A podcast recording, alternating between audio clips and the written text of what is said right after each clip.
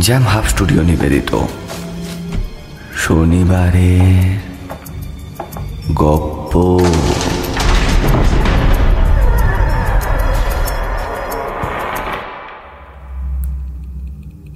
প্রতি শনিবার রহস্য রোমাঞ্চে ভরপুর গল্প দিয়ে সাজানো আমাদের শনিবারের গপ্প শুনতে। সাবস্ক্রাইব করুন আমাদের YouTube channel Jam Hub Studio সঙ্গে থাকুন, শুনতে থাকুন।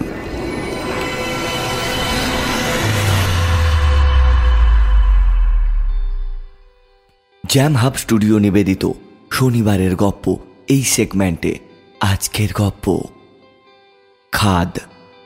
রচনা শান্তনু দাস। নির্দেশনা ও গল্প পাঠে আমি ইন্দ্র। আলো, চন্দ্রা ও শিশু চরিত্রে পৌলমী। আবহ সংগীত ও স্পেশাল এফেক্টে কৃষ্ণেন্দু। শুরু হচ্ছে আজকের গপ্প খাদ। আলো, দেওয়ালে টাঙানো অর্ধবৃত্তাকার কাঠের ফ্রেমের আয়নাটার সামনে দাঁড়াল। অদ্ভুত দৃষ্টিতে চেয়ে থাকল কিছুক্ষণ, যেন অন্য কোনো এক অপরিচিতা তরুণীকে দেখছে সে। পরনে মোর্চে রঙের তাঁতের শাড়ি। কপালে একটা নীল টিপ আর তার নিচে এক জোড়া তন্দ্রালু চোখ। বাইরে চাঁদের আলোয় যেন মিটমিট করছে। এলোমেলো চুলের ফাঁকে অচেনা মুখটাতে এক রাস বিস্ময় মাখানো। আয়নার জটিল প্রতিবিম্বটার ফাঁকে আলো খুঁজতে থাকে তার সেই হারিয়ে যাওয়া অতীত। নার্সিংহোম থেকে ছাড়া পাবার পর একটা বছর যেন একটা তারার মতো মনের আকাশ থেকে খসে গেছে তার। কিন্তু আলো নিজেকে কখনো অমন করে দেখেনি। দেখার চেষ্টাও করেনি কখনো। সে তো ভালোই আছে। আশ্রমের ওই ফুলের মতো ছোট্ট ছোট্ট শিশুগুলোর সাথে সকাল হলেই এক রাস পিতা মাতাহীন কচি কচি মুখ তার দিকে আলো আন্টি আলো আন্টি করে বলে ছুটতে আসে। কিন্তু কালকের ওই ভদ্রমহিলার সাথে দেখা হওয়ার পর তার মনে যে কি হলো, সেই কথাই বারবার চিন্তা করতে থাকল আলো। তখন অনেক গভীর রাত, প্রায় বারোটা বাজে। একটা স্বপ্ন দেখে আলোর ঘুমটা ভেঙে গেছে। আয়নার থেকে জানালার কাছে সরে এলো সে। আকাশে আধ ফালি চাঁদ আর সেই চাঁদ থেকে জ্যোৎস্না ঝরে পড়ছে তুষারাবৃত শৃঙ্গগুলির ওপর।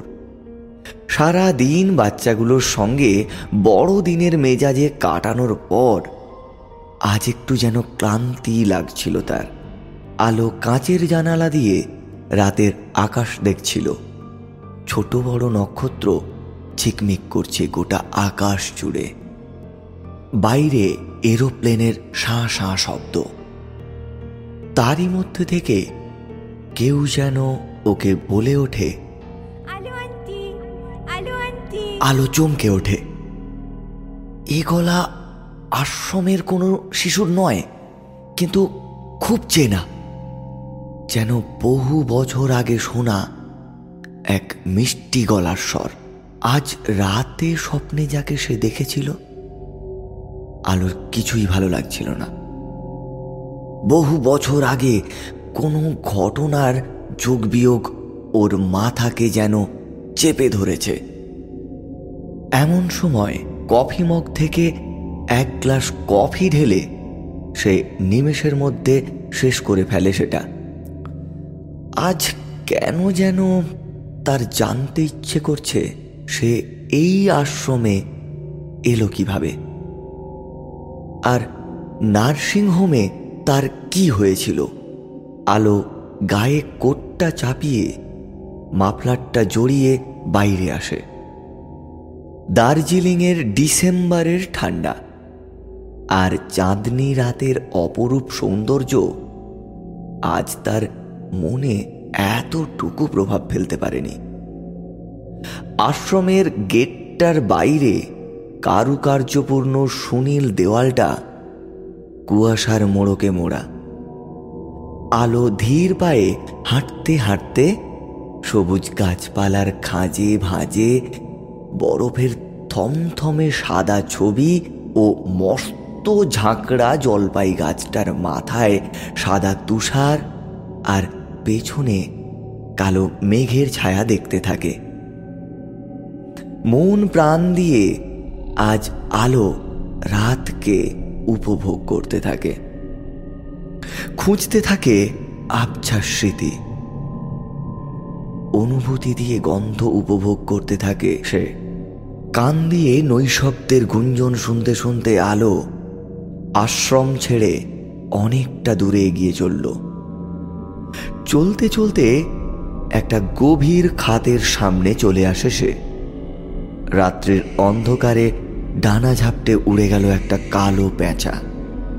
মনে হয় আকাশের এক ফালি চাঁদের বিষণ্ন আলোতে এক পোচ কালি ঢেলে উড়ে গেল সে। আর ভয়ঙ্কর এক কর্কশ ধ্বনি সেই খাতটার চারপাশে প্রতিধ্বনিত হলো। অন্ধকার আর কুয়াশার মাঝে খাতটার গভীরতা আন্দাজ করতে পারছে না সে। জায়গাটা কিন্তু খুব চেনা চেনা লাগছে। চোখ বন্ধ করলেই যেন দেখতে পায় চারটে মুখোশধারী লোক তাকে ওই অন্ধকার কূপে ঠেলে দিচ্ছে। কিন্তু কারা এরা?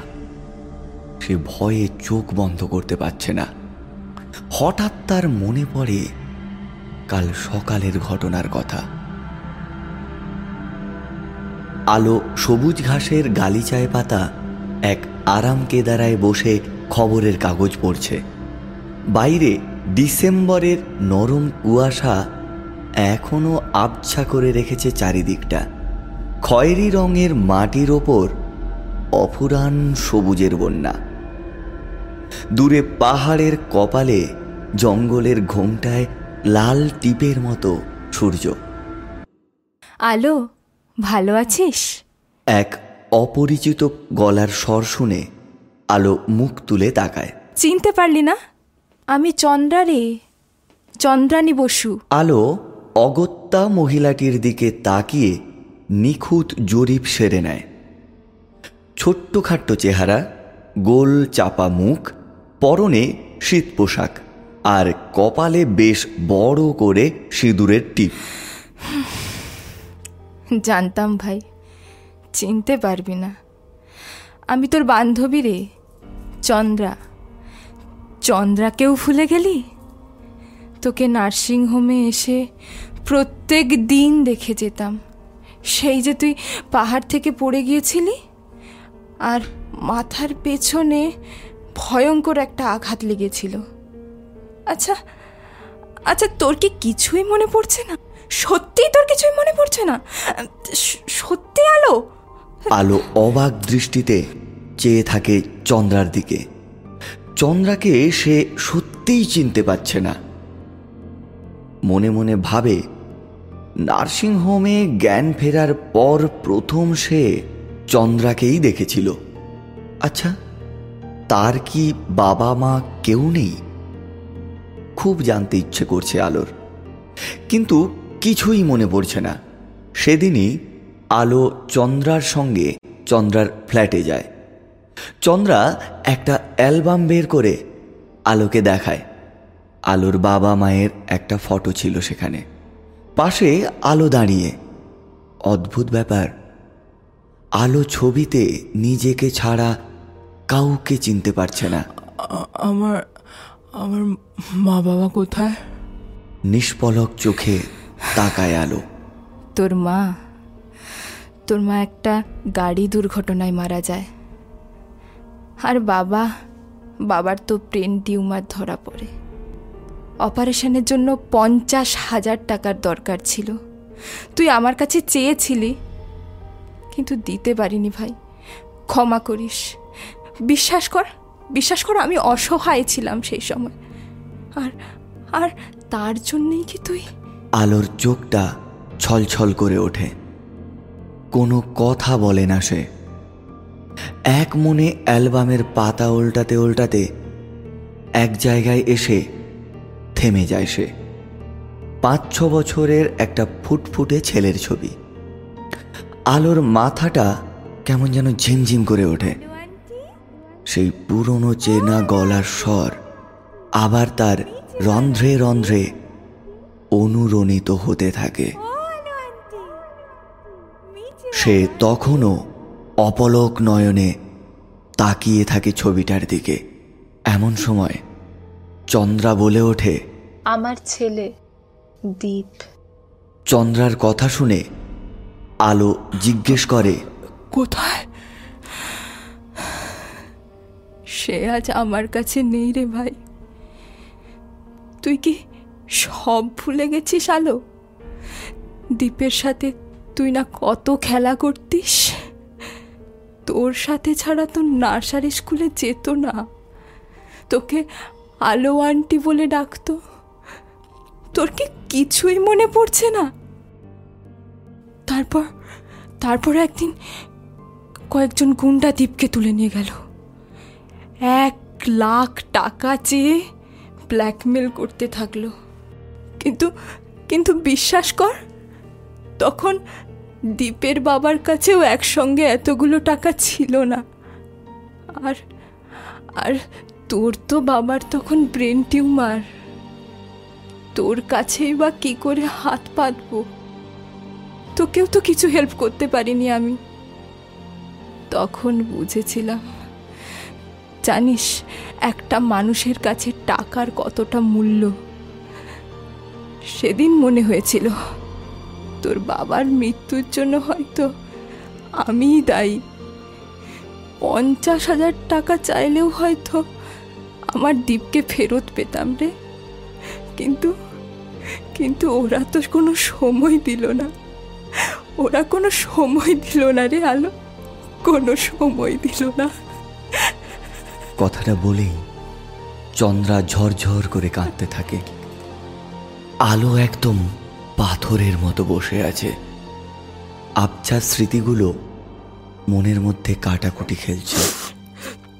ওরা ওরা দ্বীপকে পাহাড় থেকে খাদে ফেলে দিয়েছিল। তোর মনে নেই? তোর মনে নেই তুই কত কেঁদেছিলি? আর আর তার পরের দিনই তো তুইও তুইও পাহাড় থেকে পা পিছলে পড়ে যাস। কথাটা শুনেই আলোর মাথাটা দপদপ করে। কান দুটো গরম হয়ে আসে। তোর কি কিছুই মনে পড়ছে না? কিছুই না কিছুই না। সেই ডাকটা কানের সামনে আবার প্রতিধ্বনিত হতে থাকে তার। সে দু হাত দিয়ে কান চেপে ধরে চিৎকার করে উঠে বলে না না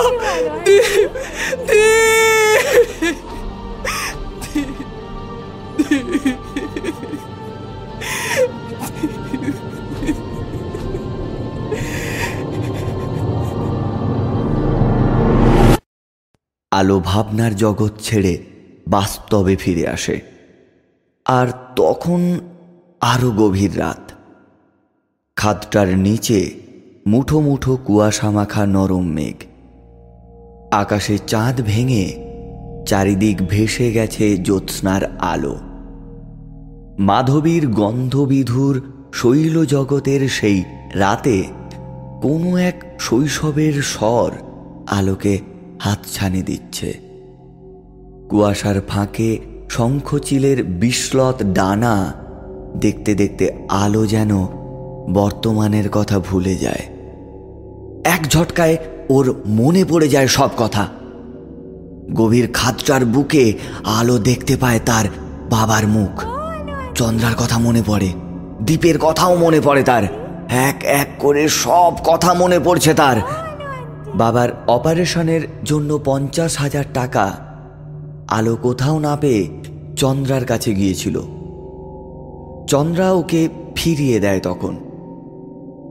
টাকা জোগাড় করতে আলো পথে পথে ঘোরে। কিন্তু কে দেবে এতগুলো টাকা? এমন সময় হাতে এসে যায় একটা সুযোগ। কাজটা করতে পারলেই ষাট হাজার টাকা আলোর হাতে চলে আসবে। আগুপিছু কিছু ভাবার অবকাশ থাকে না তার। বাবাকে যে কোনো উপায়েই বাঁচাতে হবে। তাই চারটে গুন্ডার কথা মতো চন্দ্রার একমাত্র ছেলে দীপকে কিডন্যাপ করতে সাহায্য করে আলো। ভেবেছিল চন্দ্রা ছেলেকে ফিরে পেতে ওদের প্রাপ্য এক লাখ টাকা দিতে বাধ্য হবে। আর তার কমিশনের ষাট হাজার টাকায় বাবার অপারেশন হয়ে যাবে। দীপকেও ফিরে পাবে চন্দ্রা। কিন্তু সব কেমন যেন ওলট পালট হয়ে যায়। একবারে এতগুলো টাকা চন্দ্রা ওদের হাতে দিতে পারেনি। আর সে কারণেই দীপকে ওরা মেরে ফেলার হুমকি দেয়। আলোতা মনে প্রাণে কখনো চায়নি। অনেক চেষ্টা করেছিল দীপকে বাঁচাতে। ওদের বলেছিল দ্বীপের কিছু হলে আলো পুলিশের কাছে সব কথা বলে দেবে। নিজের ভবিষ্যতের পরোয়া ছিল না তার। এ ধরনের কথায় ওরা কানই দেয়নি তাই দ্বীপকে পাহাড় থেকে ফেলে দেওয়ার পরের দিনই আলোকেও ওরা পাহাড়ের খাদে ঠেলে দিয়েছিল। তারপর বেঁচে ফিরলেও আলোর স্মৃতি নষ্ট হয়ে যায়। নার্সিংহোম থেকে রিলিজ নেওয়ার পর চন্দ্রাই আলোকে ওই আশ্রমের সন্ধান দেয়। আলো ভাবতে ভাবতে খাতটার অনেক কাছে চলে আসে। সারা দার্জিলিং শহর তখন ঘুমে আচ্ছন্ন। সেই অন্ধকারাচ্ছন্ন মৃতবধ নির্জন খাতটার দিকে চেয়ে থাকে আলো। হঠাৎ তার শরীরটা পালকের মতো হালকা মনে হয়। উত্তরে শীতল হাওয়া, কালো শীতল হাত হয়ে আলোকে মরণ কূপে ঠেলে দেয়। আলো নিভে যায় অন্ধকারের মাঝে। আকাশের ভাঙা চাঁদের আলোটাকে গিলে ফেলে একটা প্রকাণ্ড কালো মেঘ। আর তার মাঝেই প্রতিধ্বনিত হয়